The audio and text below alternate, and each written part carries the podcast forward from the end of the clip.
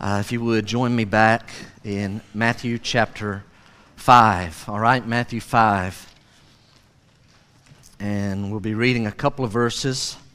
I'm not going to have you um, jumping around a lot today. Uh, we will begin in Matthew 5, as you see from your handout. Today is actually part two of this particular message that was begun a couple of weeks ago because I was out of town on vacation last week. And um, so thank you to Brandon uh, for preaching last week and covering that, and all of you that were here as well. Uh, Matthew chapter 5, I'm going to read these two verses, and then we're going to do a little bit of an introduction, a little bit of a review, not that much, but a little bit of a review from where we were, and then hit into today's uh, portion of text. So we started back in Matthew uh, months ago, back on probably early January, and we covered the genealogy of Jesus Christ, the birth of Christ. Uh, we talked about the wise men and how Joseph and Mary and Jesus went down into Egypt and came back. And then we had this ministry of John the Baptist. We're reviewing. Look at all that we've covered. Ministry of John the Baptist. He baptizes Jesus. Jesus goes out and he's tempted by Satan, conquers that, and wins the victory. And then Christ begins a ministry, particularly up in Galilee, and he's healing and he's speaking. And then we get to chapter 5, and we have this thing that we call the Sermon on the Mount. It's chapters 5, 6, and 7. And I've been preaching in Matthew 5 longer than I've ever preached in any chapter of the Bible. And we're still not done. We have a little ways to go. Uh, we had these things called the Beatitudes, spent one week each on those. We talked about how Christ says that we Christians are salt and light. And then we hit this section. I'm not going to read it again today. But Jesus says that I've not come, so no matter what you hear, I've not come to destroy, to abolish the law. He, like no one else, and a lot of people teach on the law, the Old Testament law, no one could say that all of the law spoke about them and that they are the ones who fulfilled the law. So Christ is God. And that puts him in a unique position to comment, correct ideas that we have, and to clarify the meaning of the law. And he does this in six, he pulls out six areas. Because Christ has said, because the law will be fulfilled, do not weaken it. Okay, do not lessen the teaching of the, the, the, scriptures, the Old Testament law. And he picked out five areas that they had weakened, their teaching had weakened the teaching of the law. So he pulls out these two quotes. You've heard it said, You shall not commit murder. But he, th- he goes on and he says, You think as long as you don't commit murder that you're keeping the law. But I say, so here's Christ who is God, the one who fulfills the law. I say, don't even have anger. Don't insult people with contempt. And he goes on and says, You've heard it said, you shall not commit adultery. And people of that time thought, Well, as long as I don't commit the act of adultery, I'm not committing adultery. Christ says, But I say, if you look on another person with lustful intent, you're committing adultery in your heart. And so now he's kicking it up. And then he comes to verse 31. Look at our springboard text this morning. It has to do with divorce. Here's what they were, had been hearing. By the way, verse 31 is not a direct quote of the Old Testament, it's what was being said. In fact, you'll not find this in the Old Testament this way. Jesus says, It was also said, and the idea here, you've been hearing it said, Whoever divorces his wife, let him give her a certificate of divorce. So, this is the word on the street in Jesus' day. If someone divorces, then at least do her the consideration of granting her a certificate of divorcement. That way, make it official. Don't just abandon her over there with, with no means, at least let her be released to go back to her husband, or in some people's interpretation, to get remarried. And if you're going to do that, you should probably return the dowry. That would have been the belief of the day. This is what you've been hearing. Watch what Jesus says. But I say to you that everyone, now remember, because we're going to hear a little additional version of this in a moment, but I say to you that everyone who divorces his wife except on the ground of sexual immorality. So there's this exception clause, but I'm going to back up and read it without the exception clause now that we have read it with. So, except on the ground of sexual immorality, there's the exception. Back up to verse 32 again. But I say to you that everyone who divorces his wife makes her commit adultery. You've heard this, but I say that when you divorce your wife, you're making her commit adultery and whoever marries a divorced woman commits adultery. There's a presumption here that she's going to go get remarried. She, they didn't have means. Typically, women didn't work back then, and they didn't have a welfare system that would automatically take care of this woman. And so she's probably going to have to go get remarried. You're making her commit adultery, and the guy that marries her commit adultery. Now, there is this exception, and it'll be in another passage in a moment. So, two weeks ago, we started a message on what Jesus says about divorce. And as has been said recently on Wednesday nights, I love preaching expositionally as you go through the scripture. One of the things about expositional preaching is you never know where a text is going to take you. You never know. I had this wild imagination a few weeks ago when I saw these two verses that I was going to spend one week on this, right? And if you were here two weeks ago, you're like, man, there was a lot in that message that Jesus, that Jeff hit. Yeah, there was a lot, and we didn't even get to what Jesus taught. Remember that? And so I had these grand ideas when I left for vacation that day. Boy, when I come back, we'll give them part two, and that'll be that. Yeah, I was wrong. Today is part two. I'm 99% of part three. So I think next week we will cover part three. I, I honestly believe that will be the last. Uh, uh, went Thursday morning. I was looking at like 15, 16 pages of note. Mike Barrow was in my office. We were talking, and I, I think as we were talking, it, it kind of settled in my heart. Jeff, split this thing. If you knew how much I deleted, and if you knew how much I'm going to have to delete before now and next Sunday, uh, I cannot cover it all in one, and I couldn't cover it all in two. And as I said then, so I'm going to now repeat a few things. I know that this is right up there with the sovereignty of God and salvation as the most emotional things that I've ever preached on. I remember two weeks ago saying something to the effect there's all types of people in the church who have been divorced. Many of them were divorced before they were even a Christian. Some were divorced when they weren't really following the Lord, though saved but not really following the Lord. Some divorced because of some bad spiritual advice. Others were divorced, though they begged and pleaded not to be divorced. They really tried to work it out. And now here you are sitting here this morning and you're following the Lord fully. And what a great song! What a great song. Great is thy faithfulness pardon for sin, and strength for today, bright hope for tomorrow, and thy hope. That is the predominant thought of two weeks ago, today, and even again next week.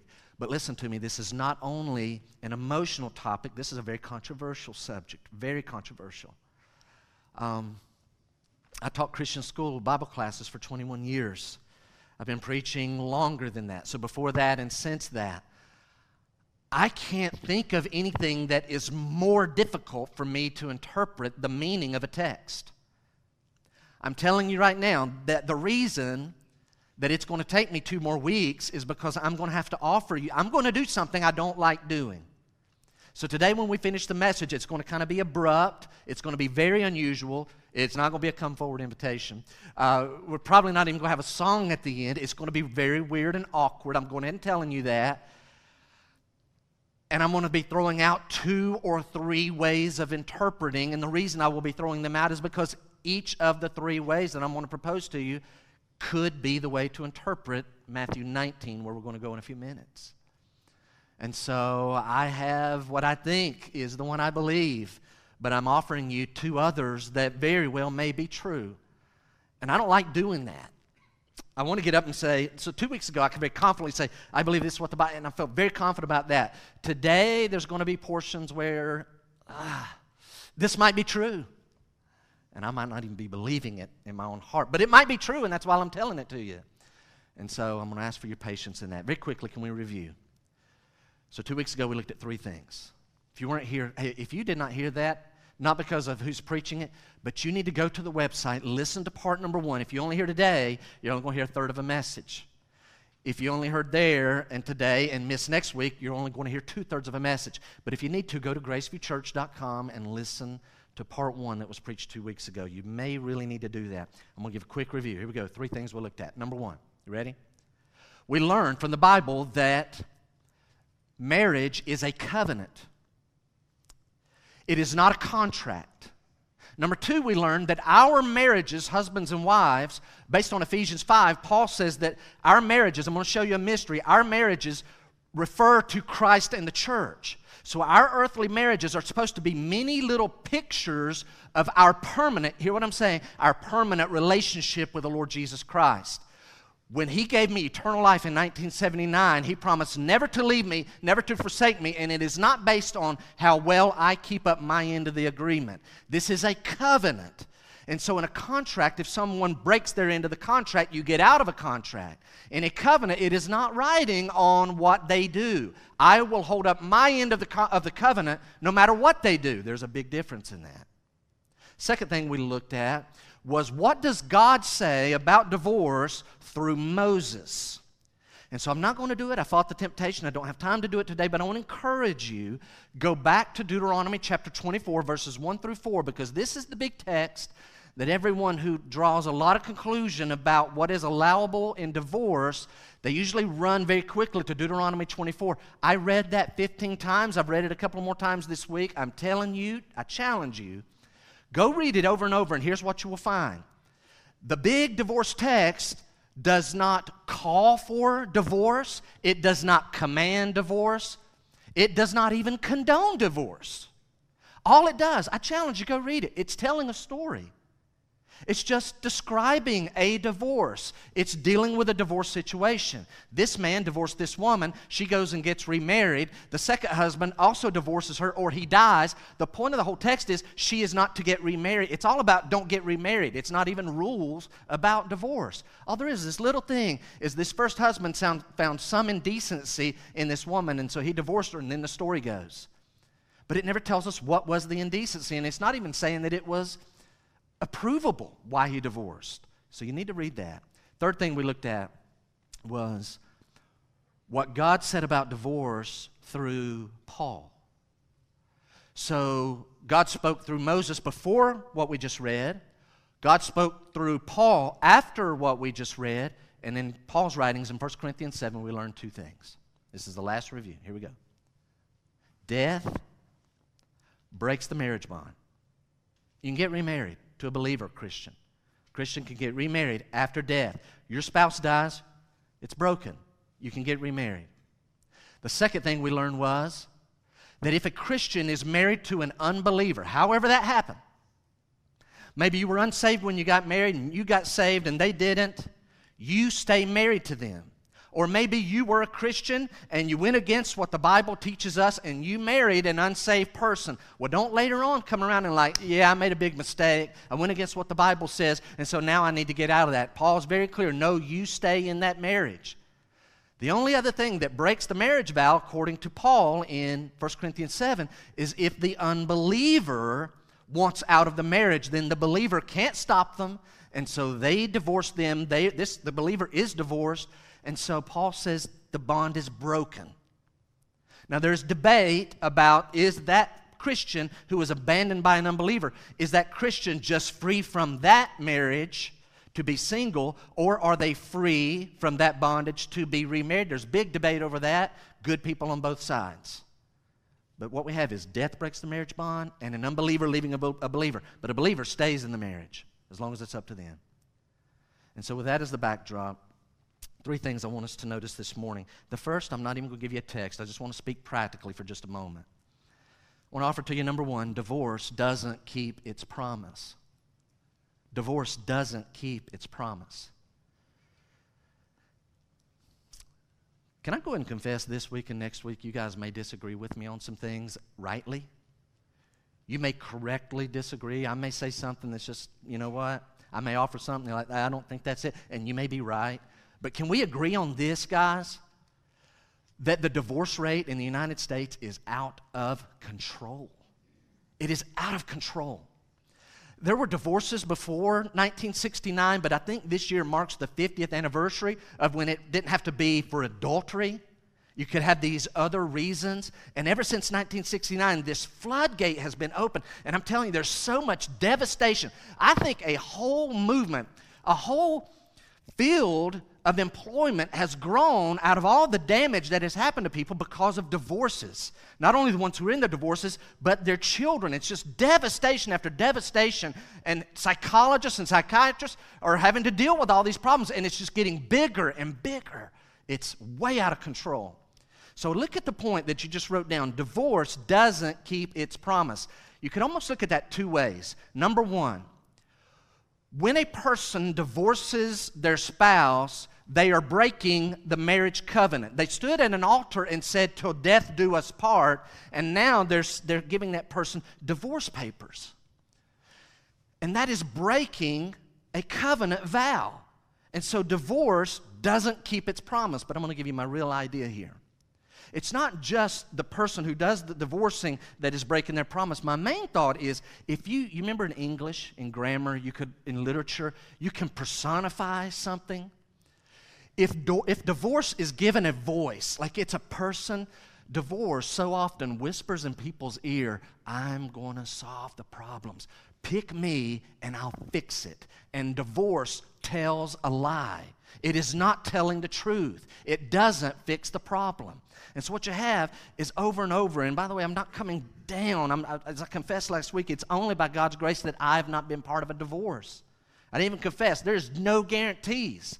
I, I pray by God's grace that never happens. There's no guarantees any of us are above that. Things, things can happen and we make wrong choices.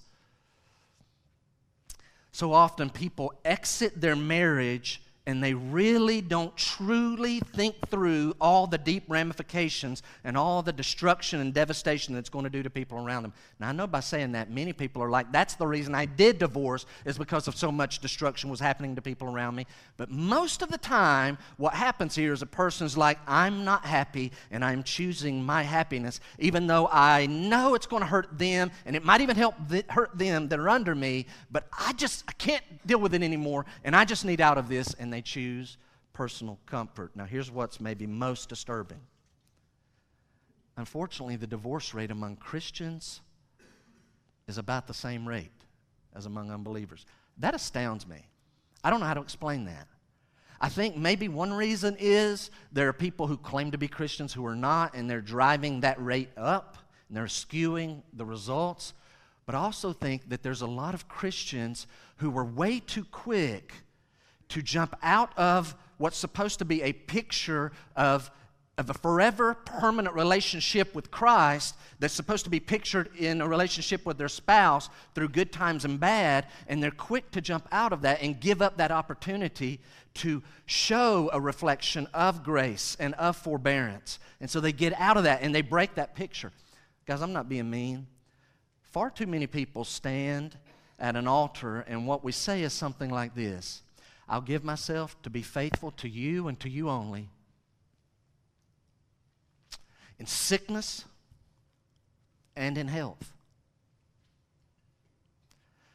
For richer, we like richer, or for poor.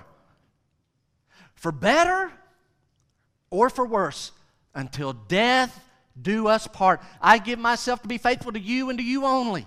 In sickness and in health, for richer, for poorer, for better, or for worse. Unfortunately, here's what most people, and they wouldn't even know it at the moment, what they really mean is I give myself to you and to you only.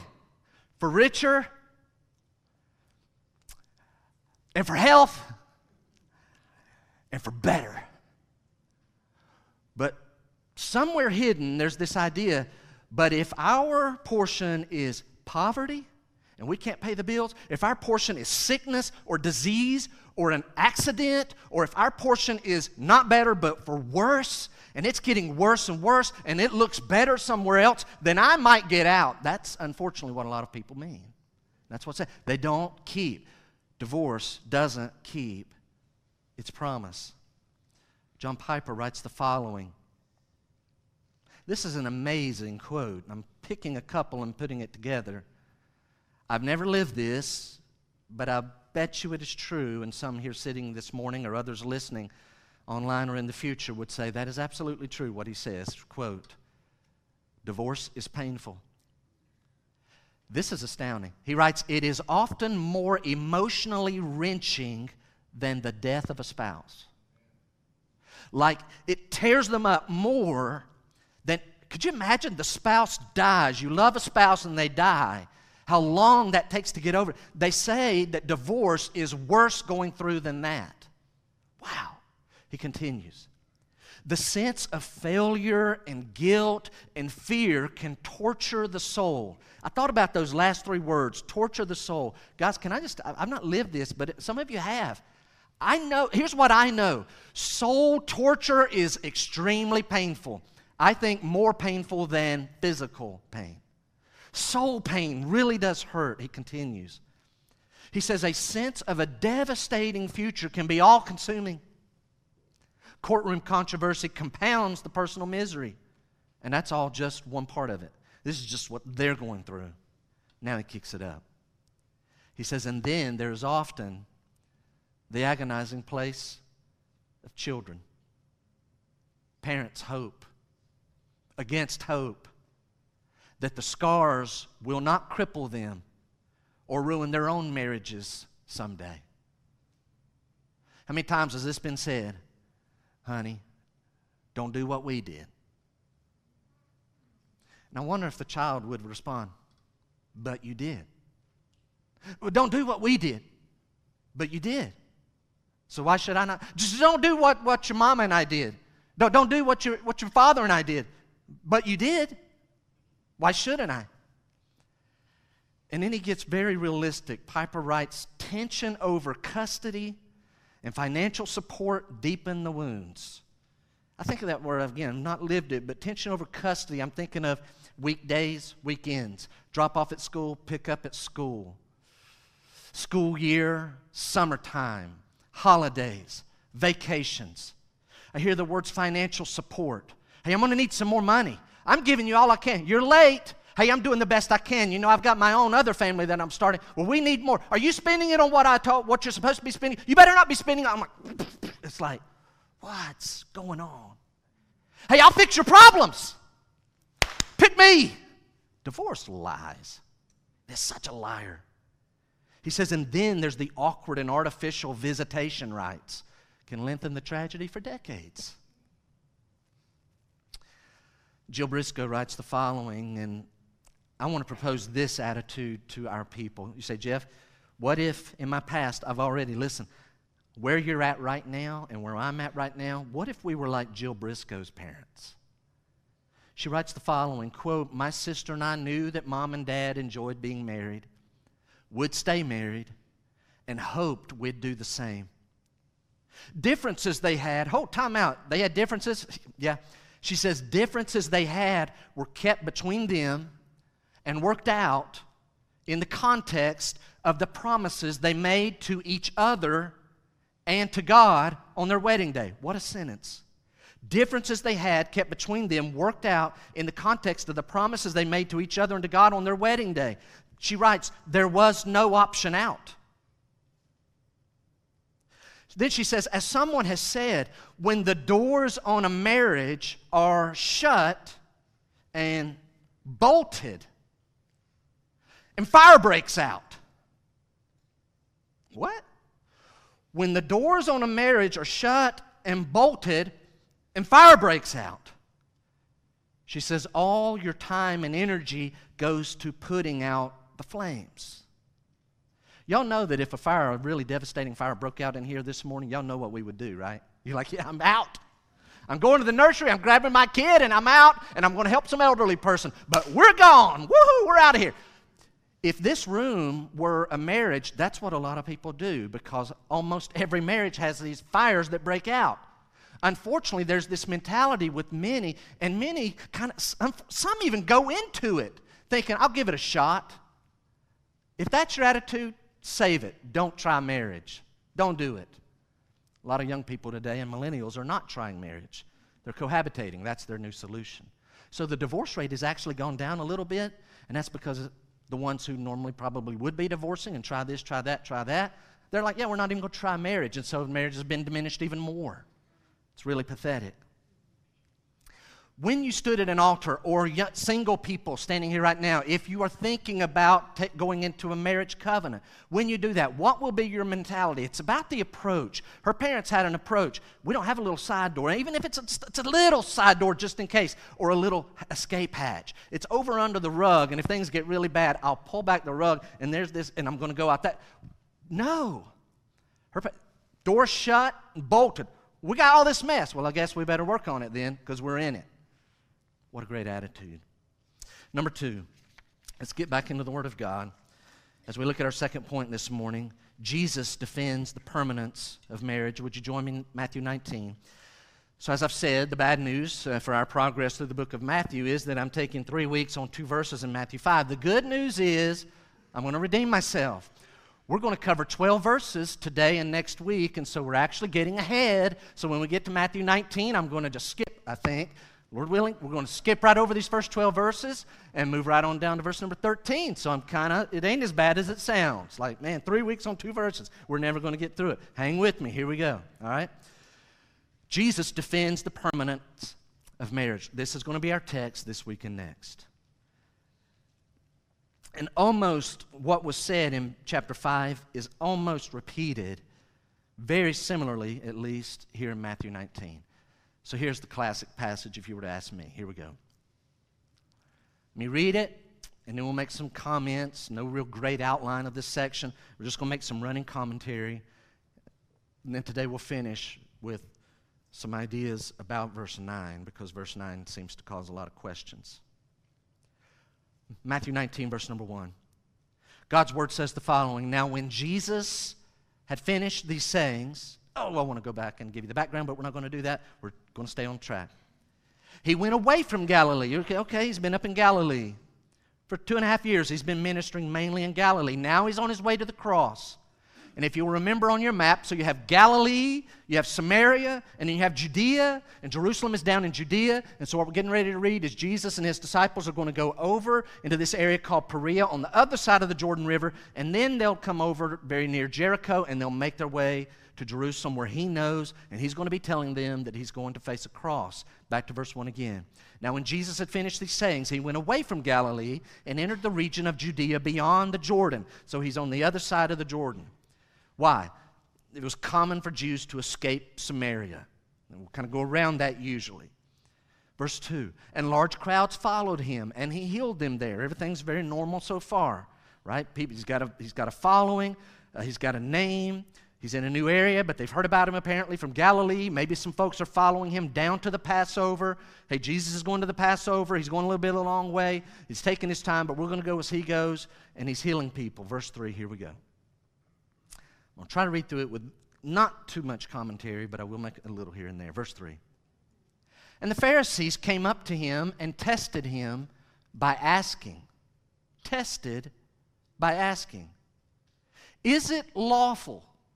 To divorce one's wife for any cause. Guys, there's really two questions in one. They mean it as one. Uh, Jesus, is it lawful for a man to divorce his wife? Is really the core of it. But in their version, it goes like this Is it lawful for a man to divorce his wife for any cause? This is not what they mean. They don't mean, Is it lawful for a man to divorce his wife for any cause? Is there any cause whatsoever? That's not what they're saying. Here's what they mean Is it lawful for a man to divorce his wife for any old cause, for just any cause? Is that possible? And they want him to give a yes or no answer. He answered, Have you not read? Is it lawful to divorce your wife for any cause, any old cause, just any cause? Have you not read? Come on, guys, have you not read? Look at verse 4. Have you not read that he who created them from the beginning made them male? Adam, out of the dust of the ground, made them male and female.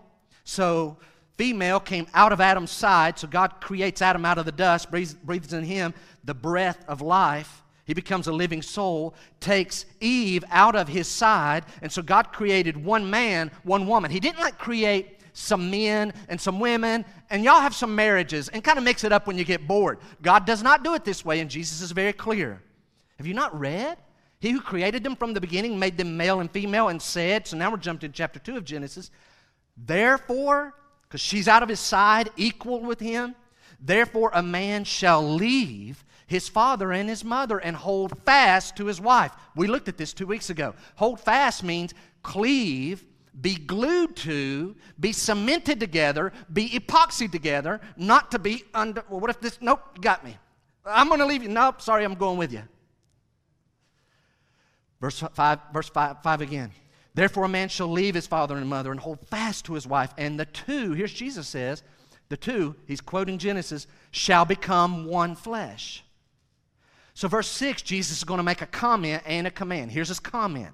So, he's been talking about Genesis. Here comes Jesus making his comment. So, they are no longer two. They're no longer two. You're asking me about divorce. They're no longer two. They're one flesh. Now, here comes his command.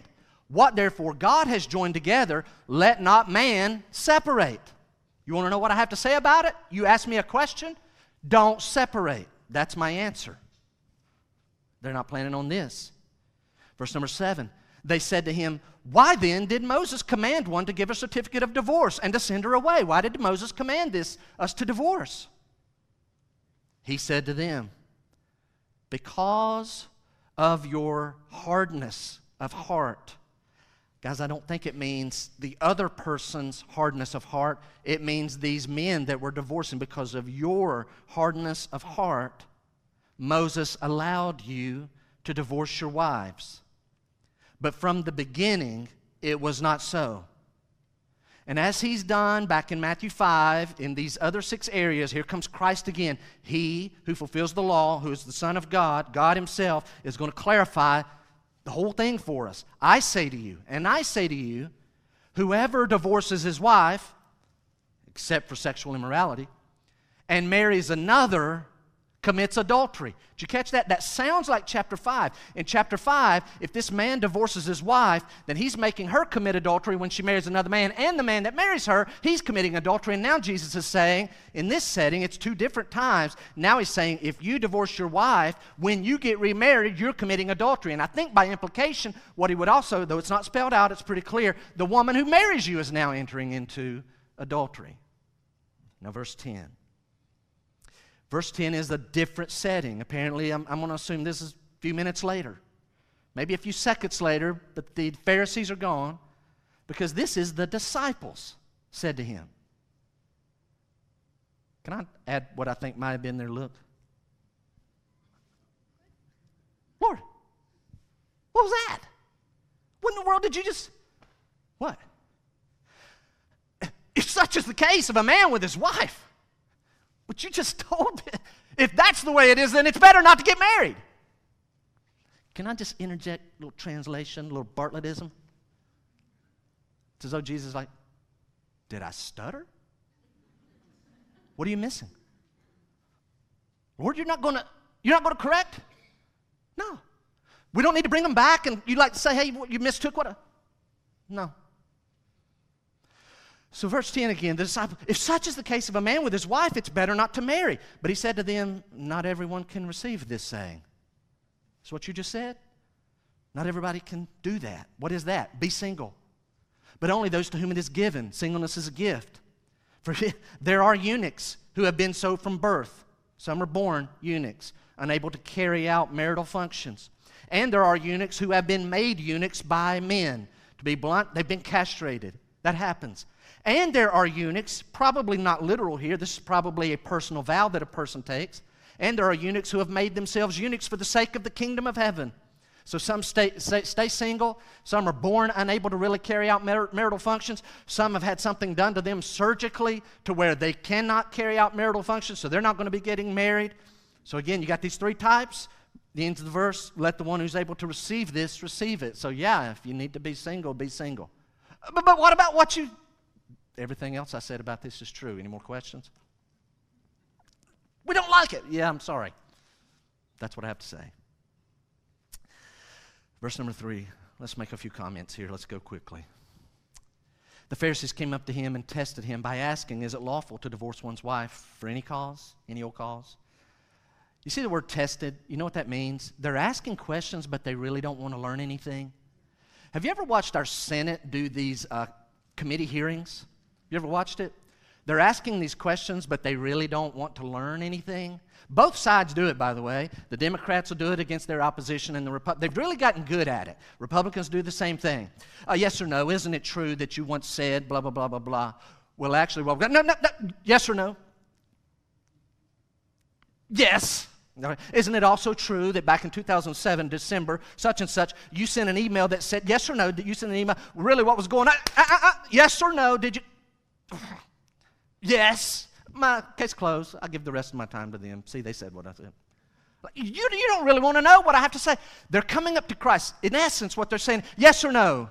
Which school are you in? You know good and well, Jesus, there's these two ideas. Some people think you can only get a divorce if adultery has happened. That was one of the views in their day. But there's this bigger view, more people like this version, that you can get a divorce from your wife for a lot of reasons. Which one are you in? Are you in that you can get a divorce for almost any cause group?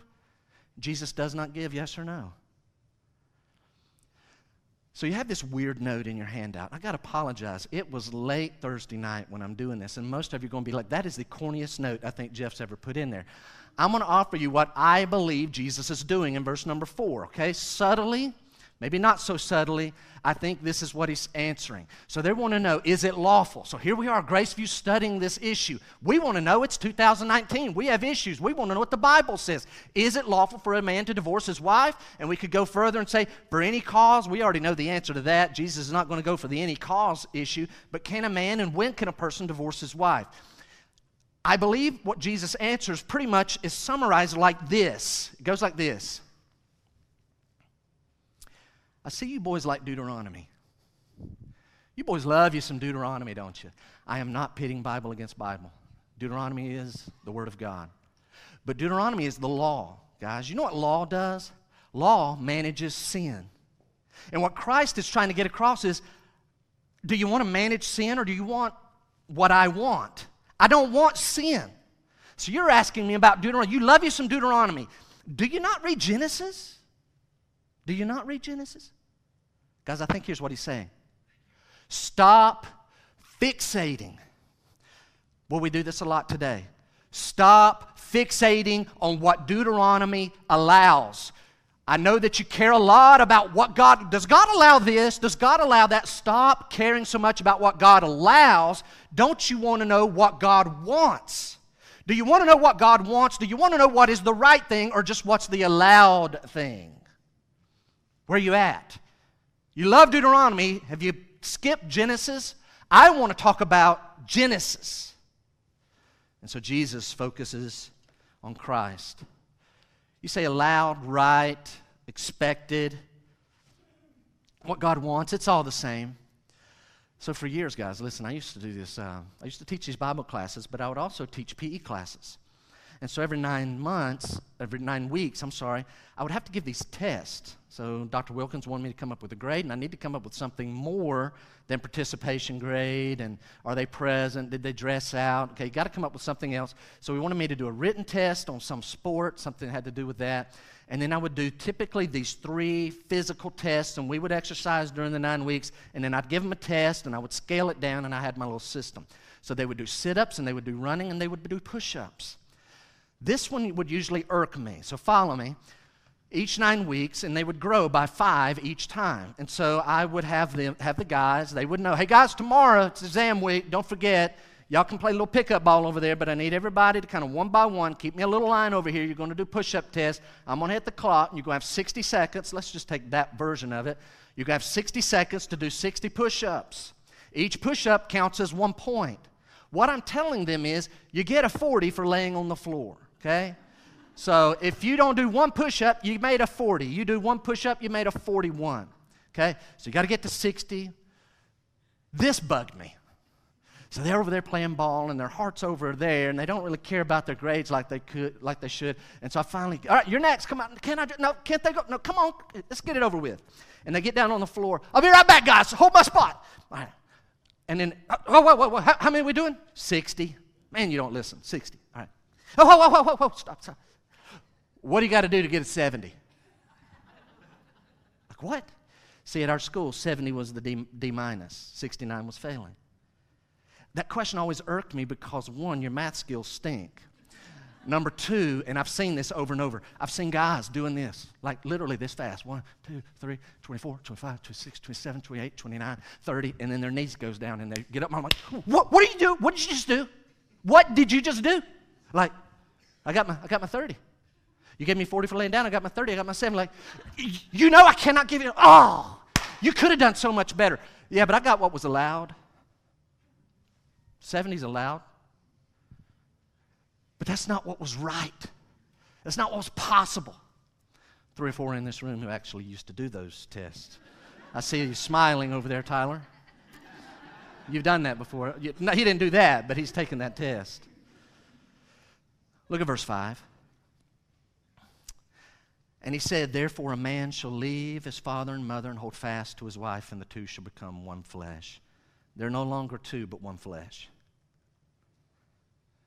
Do you know that Jesus quotes Genesis using language about relationships that are not used for any other human relationships? Listen to me. There's father and their mother, and there's sons and daughters, and you got father and son, father and daughter, mother and son, mother and daughter. You have brother and sister. We love our parents. We love our kids. We love our brother and sisters. We usually hate them when we're younger, but we hit a certain age, we kind of mature, and we're like, man, we love them now. So we love parents, we love children, we love brother and sister, but Jesus is very, very clear. Listen, marriage, the husband and wife thing, predates all of those and outranks all of those. Man, you're going to leave your father and your mother. When you get married, you're going to leave mom and dad. And if you don't, that might be part of the problem that's going on in the marriage. Ma'am, you're going to leave your parents and you're going. This new relationship outranks all of the others, far and away. I think what Christ is saying here, my message, my answer to your question is you are one flesh. God's unique math. We talked about it two weeks ago. One plus one is one, never to be two again. That's my answer to the question. And now they're frustrated. You didn't answer our question. We asked about divorce. You took off into Genesis. Christ is saying, That's my answer to your question. But now, ah, it's going a little different than we thought, but it's going to be what we want anyway. We were trying to trip him up, get him to choose one of the camps of theology so that he would offend the other group, but he didn't do that. So here's what we've found now. We've got something even better. You've just gone against Moses. Why did Moses command us to give a writing of a certificate of divorce? Why did Moses command us to divorce our wives and send them away? Did you catch that? Did you catch how Jesus responded? So, verse number seven why then did Moses command one to give a certificate of divorce and send her away? Why did Moses command us to divorce? Jesus says, Because of your hardness of heart, Moses allowed you to divorce your wives, but from the beginning it was not so. This is important. Write this down. There's a difference between a command and a concession. Big difference. There's a difference between a law and an allowance. They want to know what the law. Well, Moses gave us a law. No, he didn't. I challenge you again. Go back and read Deuteronomy 24. There is no command. There is no call for divorce. All Christ is saying here, he lets you. And by the way, let's be honest. Those who are super conservative, and that's where I would fall, we have to acknowledge Jesus is saying. So, though it's confusing in the Old Testament, here's Jesus giving commentary. He's saying the law did allow. So, we can't deny that. Because of your hardness of heart, Moses allowed you to divorce your wives. And he's not saying, oh, that Moses. It's God, through Moses, allowed that. But notice how he words it. It's because of your hardness of heart. Very clear. You're hard hearted when you divorce. You're hard hearted. That's a big thing. Oh, wait, we've got to put that in the ledger as we're studying. Jesus says, even when it's allowed, it's because we're hard hearted. R.T. France really helps here. Really get this. France writes the following quote, Jewish teaching, which took Deuteronomy 24 as the basis for its teaching on divorce, was starting in the wrong place. That's what Jesus is trying to show them. You're asking about divorce. Why are you in Deuteronomy? Because we're asking about divorce. You're in the wrong place. He continues that Jesus' point is this watch. Those who start from Genesis 1 and 2 will see, hear me, any separation of what God has joined together as always an evil. You're starting in Deuteronomy. Start in Genesis, and what you'll see is any separation is always an evil. Now, France is, honest here. He writes, circumstances may prove it to be the lesser evil. You got to hang with me. Circumstances may prove that it, divorce, is the lesser evil, but that can never make it less than an infringement on the primary purpose of God for marriage. So if you start from Genesis, you got to acknowledge any, no matter what the conditions, it's still an evil thing that is happening. It may be the lesser of the evil, but it's still going against God's original intention. So, to be clear, I'm going to make a couple of quick points and we're going to go into our third and final point this morning, but I need to make two more points. Here we go.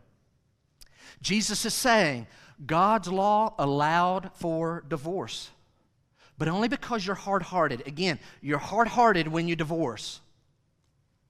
Can I make a conclusion? I'm getting ready to make some folks upset. And my goal is not to make anybody upset. But I got to share what I honestly believe. I'm not firm on everything that I'm saying today. I really think this is true, what I'm about to say. Even when allowed, God does not lead to divorce. Catch that. Go home and study this. Even when allowed, God does not lead. Jeff, what are you saying? I feel like the Lord is leading me to divorce I might be wrong, but I respectfully disagree. No, God's not leading you to divorce. No, I'm, I'm, I'm, confident. God led me. I know God led me.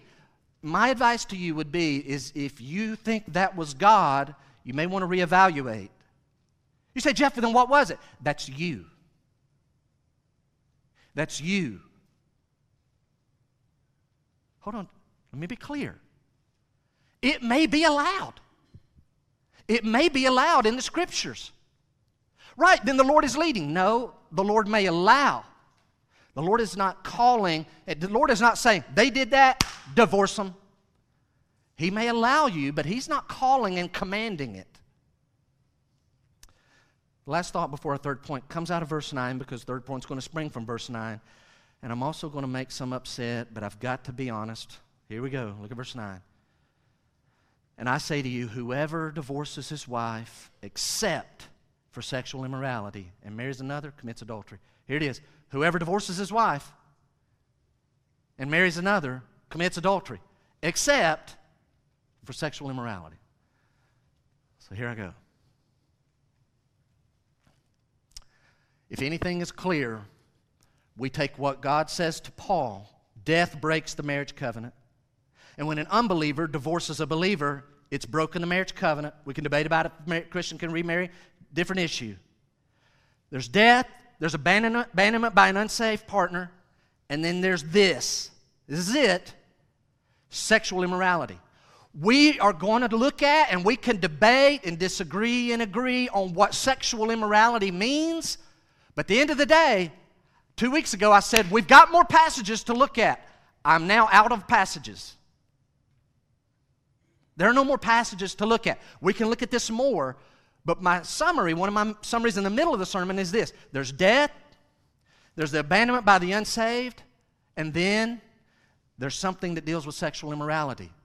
Those are the causes for divorce. And you're like, right, and a lot more things. No, I started a little mini, mini, mini list that I'm telling you could grow to 50 with just a little thought. I wrote it this morning. But Jeff, I'm unhappy. Or Jeff, whoa, whoa, whoa, whoa both of us are extremely unhappy. I'm telling you, I'm sorry. I am really sorry. That is not grounds for biblical divorce. Or, Jeff, dude, she spends the money faster than I can make it. It isn't even about I make a good salary. It's no matter how much I make, she, she spends it fast. Man, I'm sorry. That is not biblical grounds. Maybe it's this. He ref- Jeff, he refuses to keep a job. All the pressure's falling on me. He gets something and he's always finding these reasons. And it's just pressure. I am sorry. I'm sorry that's happening to you. But I cannot find that in the scripture. i have run out of passages. Here's one. She is so verbally abusive if you knew, or he is so uh, verbally abusive if you just knew. I'm sorry. And then there's this huge gorilla right over there. And it asks this question. But hold on, Jeff. What if she is absolutely the meanest woman in Anderson County? I mean, what if you like, you notice how he does his hair? There's a reason. There's huge scar gashes, multiple. She has hit him, thrown stuff, cracked stuff. The kids know mom's mean as a snake to daddy. Because I know when I say that, we automatically think guys are the only one. Or, Jeff, he comes home and he's drunk and rages. He's a big, strong guy, right? He's a big, tough guy. So what does he do? He's going to beat up the women in the, in the house. He's going to beat up the kids because he's a big, strong guy, right? God, deal with them. You deal with them. Jeff, that's the out. God understands. We, we get a divorce in that situation. We can set up an appointment and talk, but at the end of the day, guys, I cannot biblically say that's a grounds for divorce. So, Jeff, you're telling us that she's supposed to stay and take her licks? No, I do not. I do not say that. Then what would you say?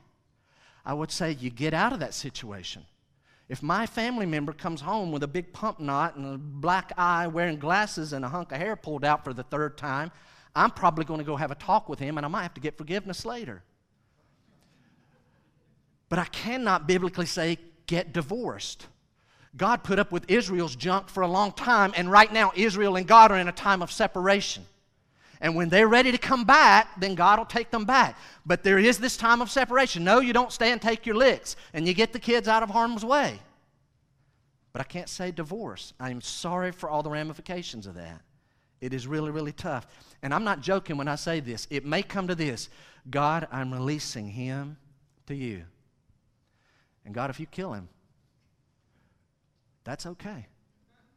I ain't joking. God, that'd be okay because I, this, I'm tired of this and I want to be married to somebody that loves me and doesn't do that, then maybe God needs to take them out.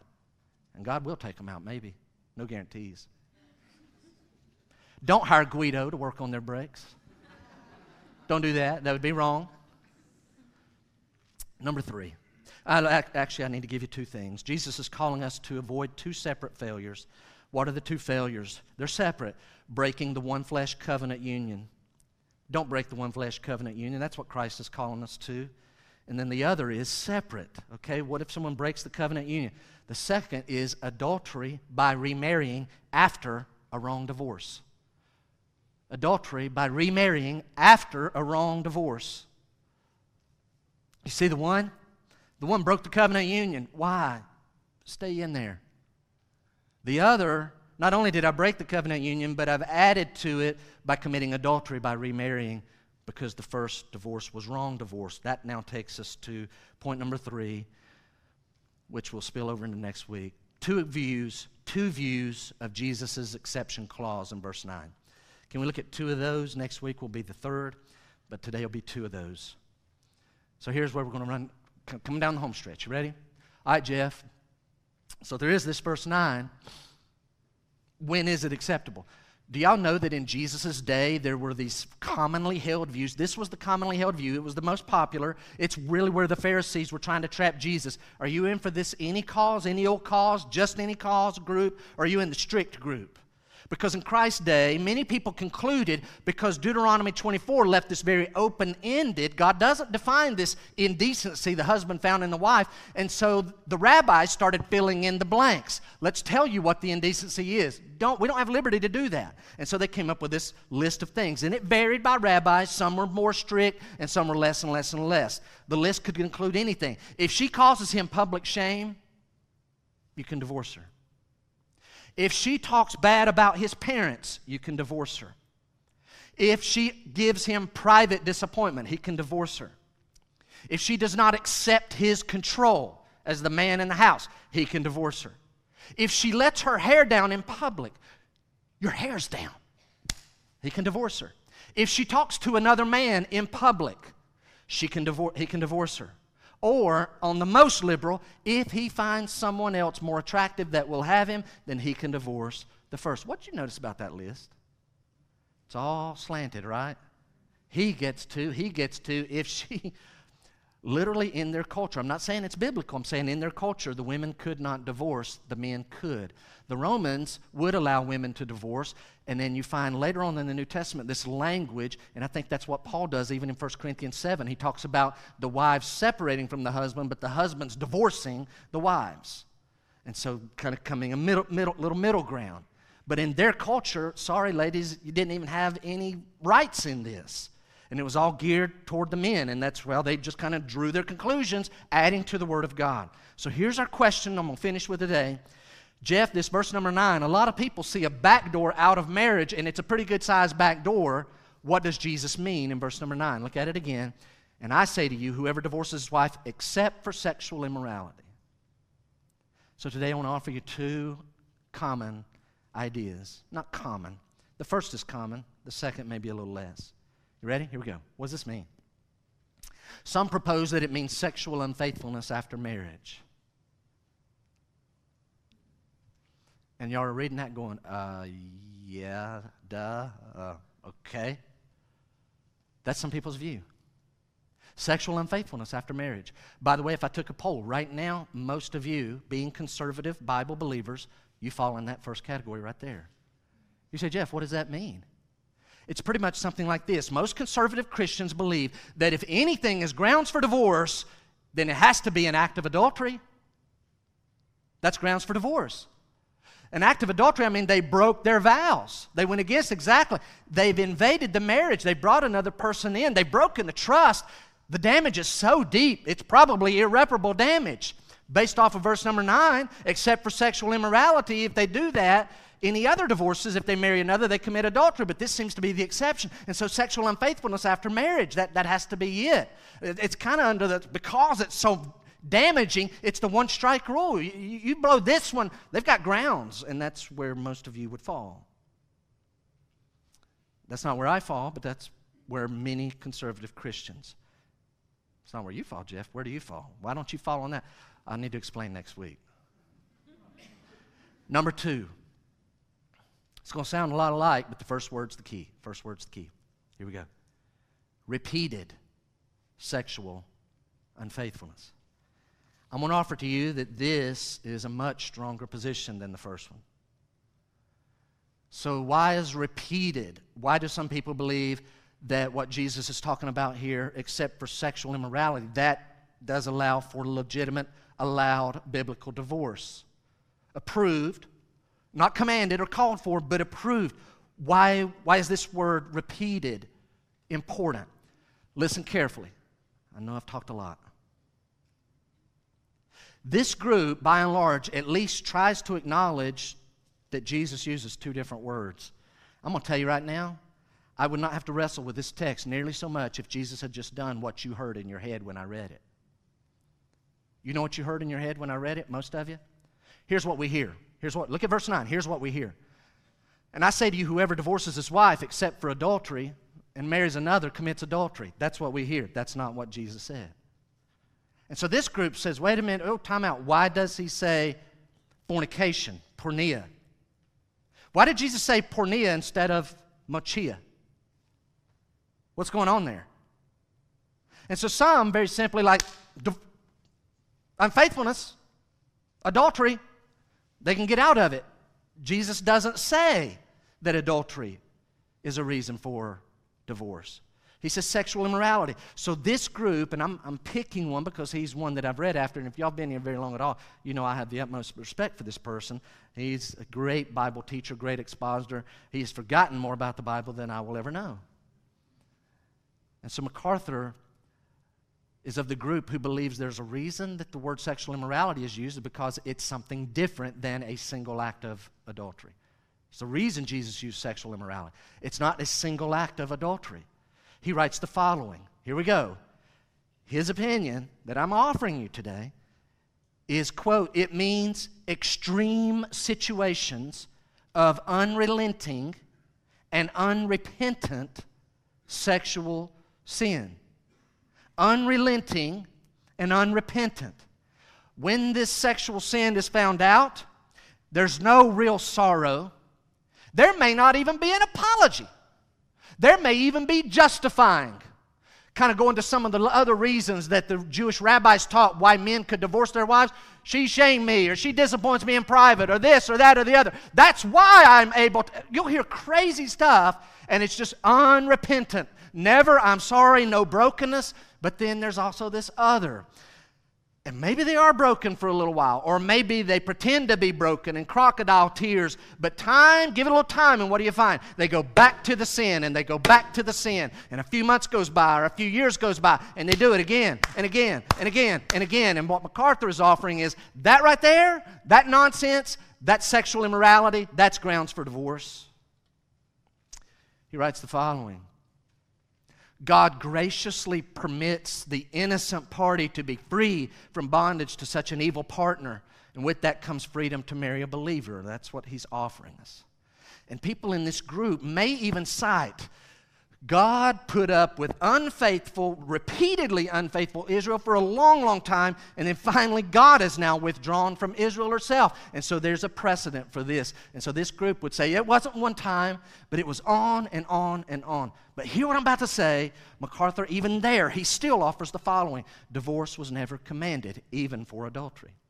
It was the last resort to be used only when unrepentant immorality had exhausted the patience of the innocent spouse. And the guilty one would not be restored. They just, they just won't. What's he to do? I love him and you. Hogwash. But I really, or what's, what's she to do? I love you. I come home every night. What does it matter to you if I, when I'm out of town on a business trip, I can't, no! Wrong. Sin. Sin. Stop. Humanly speaking, you're lucky they didn't leave you. We better be glad we don't live in the Old Testament time because the Old Testament tells us God's feeling on the matter because He had stoning, capital punishment, the death penalty. God hates adultery. Running rampant in our country. It's out of control. And so, one of the possible ways of looking at verse number nine, why does he use these two terms? Sexual immorality is this unrelenting, unrepenting. I'm almost done. I told you we will uh, end abruptly in just a moment. But I'm puzzled by this, and it didn't really hit me this way until this week, and I probably can't verbalize it properly. Hold on. Jesus is saying that God allows for divorce, and yet the Old Testament calls for the death penalty. Jesus is allowing for divorce instead of the death penalty. Why is he doing that? Is he going against? And all I conclude, I'm going to offer it to you, is the reason Jesus allows for divorce when the Old Testament calls for the death penalty is because God can show mercy to whoever he wants to show mercy.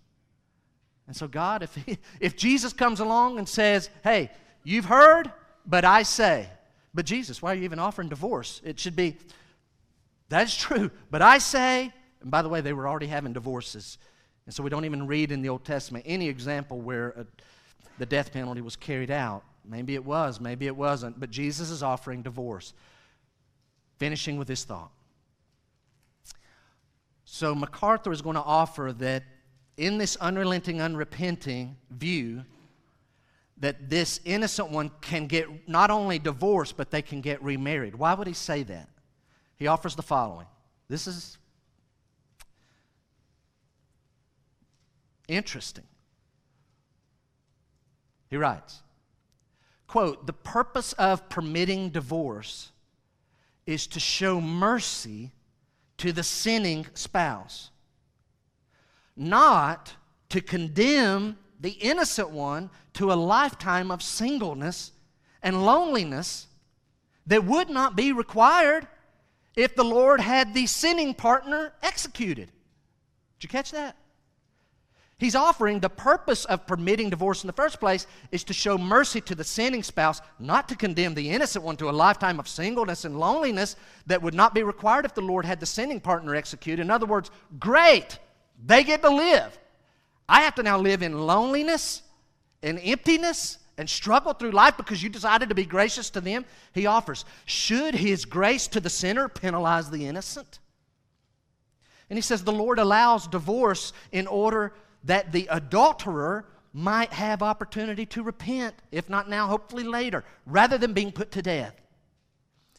If that's what's going on, then his summation here, his, his offering is this qualification, this accept for immorality, clearly permits the innocent partner who then goes on and marries another person to do so without committing adultery. When they get, because that person did that, God could have killed them, but he didn't. If they lived in Old Testament time, then they are, death has now separated them. I can go get remarried. But God's letting them live mercifully, and so he's allowing this person to get remarried without it being adultery. And that's a second view. Is that your view, Jeff? That's a second view. That may be true. Those of you who've been here three years are like, I don't think Jeff's ever done this. I've never done what I'm doing. I just preached two points, maybe. Next week, I'm going to offer you where I am right now. I'll give you my best shot at it. Can I leave you with three quick questions? I'm going to pray and we'll go home. Three questions. Think about this. Question number one. You listening? Why didn't Mark and Luke, who wrote some verses about what Jesus said about divorce, why didn't they put the exception clause in? Mark was written before Matthew. It's going around, people are reading it. It doesn't even have the exception clause. You divorce your wives and remarry, you're committing adultery. That's all they heard. Why only Matthew? That's question number one. Question number two. Got to ask this. You need to think about why does Jesus use this word fornication, porneia, sexual immorality, and not adultery? Why didn't he just say, but if adultery takes place and then you get remarried, then it's adultery? Why does he use this other word? What's going on there? Third question, just before we pray. Does the two views that I just offered you match the reaction of the disciples? Lord, if the case is a man with a woman, what you, what you just described, it's better not to get married. They're acting like something new, astoundingly new, is being offered. What is it? When these two views are basically the strict view of the Shammai rabbi group. Right. Adultery is the only thing. Hillel's group, Rabbi Hillel, all those other reasons. We know Jesus is not in that group, so this puts Jesus in this Shammai group. Does it? If so, is that does that warrant the reaction of the disciples? They act like something very strict has just been said. Father, would you grant us your grace? Lord, we need help to understand what your word says. But Lord, I'm going to ask you right now, not just on this issue, on all of life, let us be a people that want what you want, that want what is right and what is possible through the power of the Holy Spirit. Lord, don't let us be a people that goes through life always seeking selfishly what's allowed. Lord, I pray for enlightenment as to what your word means. And when it's difficult, let us acknowledge that it's difficult. And then, Lord, give us wisdom. We've looked at a couple that are very close, but a little different. They very well may be what your, your son is teaching in this passage. And so, Lord, I pray that you would never even let us have to get near that. Lord, let us be true to our vows. Let us be found faithful. And Lord, where unfaithfulness has occurred, I pray that true repentance, God, would occur. And if that has not to this date been clarified, may it be clarified. Lord, may mercy be sought from the partner. And Lord, I pray for guidance even as we come back to the same passage next week. Lord, let, let the marriages of Graceview and the future marriages of Graceview be a good example of Christ and the church where it's just a covenant vow that no matter what, we're going to be faithful. And Lord, we fail to love and we fail to respect. We just do. So, Lord, we need forbearance and grace and mercy. Let us be that kind of people that send that kind of message. God, my last prayer before we leave. If there's somebody here this morning that's not even a Christian, and they know it, this is so foreign to them, God, though not even a salvation message, God, I pray that you would work in their heart by the power of the Holy Spirit to convict them of their sins and to show them they can never be good enough. They've already broken your law. They can never be good enough to go to heaven. They are standing in the way of judgment. But Lord, put someone in their path to show them that you still love us so much you come after us even though we were sinners. And you met our great need by giving us a loving Savior that was enough, sufficient to pay for all of our sins on a cross. And then, God, give that counselor, that soul winner, wisdom to show them that you give away salvation for free if they'll believe your word. They'll put their faith in Jesus. Don't try to help save themselves.